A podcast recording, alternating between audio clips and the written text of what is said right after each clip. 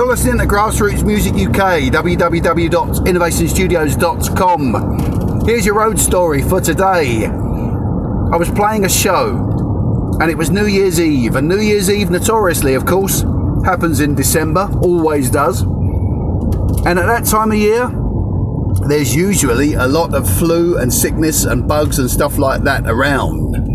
Over the last couple of years, it's been a bit more sinister, but certainly over the years, for many, many centuries, that time of year usually brings coughs and colds and flus and lemsip and lockets and lots of other different uh, ways of getting through. And I had to perform, and I decided that I would take some of the songs down a key or a tone. Um, just to make it a little bit easier on the voices. It could be a long old slog New Year's Eve, so I did that.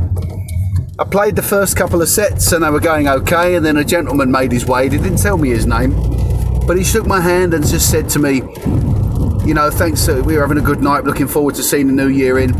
Obviously, you're struggling, but you're doing a really, really great job. You know, uh, must be hard sometimes, must be tough on the voice uh, when you're trying to sing like that. He said, But you you know, as croaky as it is, you're doing well, and thanks for, for still turning up and not cancelling or anything like that, because um, we're having a better time for you being here. And I said, thanks very much. And he said, no problem, just keep croaking through. Oh, by the way, my wife said, will you play Bohemian Rhapsody?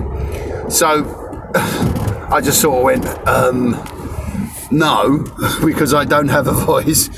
But um, I got away with it because I played it as part of my um, music once I'd finished. So that's uh, there's a little tip there somewhere as well. If somebody asks you for a song that you don't play, and they're really really desperate for you to play it, and you've got to play some music at the end, sometimes throw it into that because in the blur of that evening they'll think you played it a couple of days later.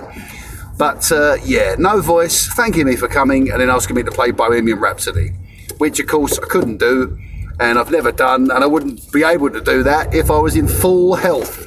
That's your road story for today. Thanks for listening in. Don't forget www.innovationstudios.com. Don't forget the final curtain call on Fridays. New series on the way, The First Step, where I'll be talking to people who are taking their first step in a musical capacity, whether it's as a songwriter, whether it's as a, performer.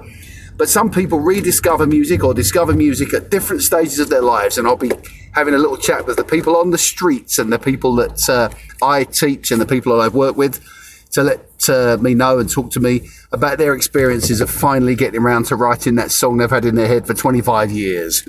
All right, take care, and I'll be back tomorrow with another road story. See you soon.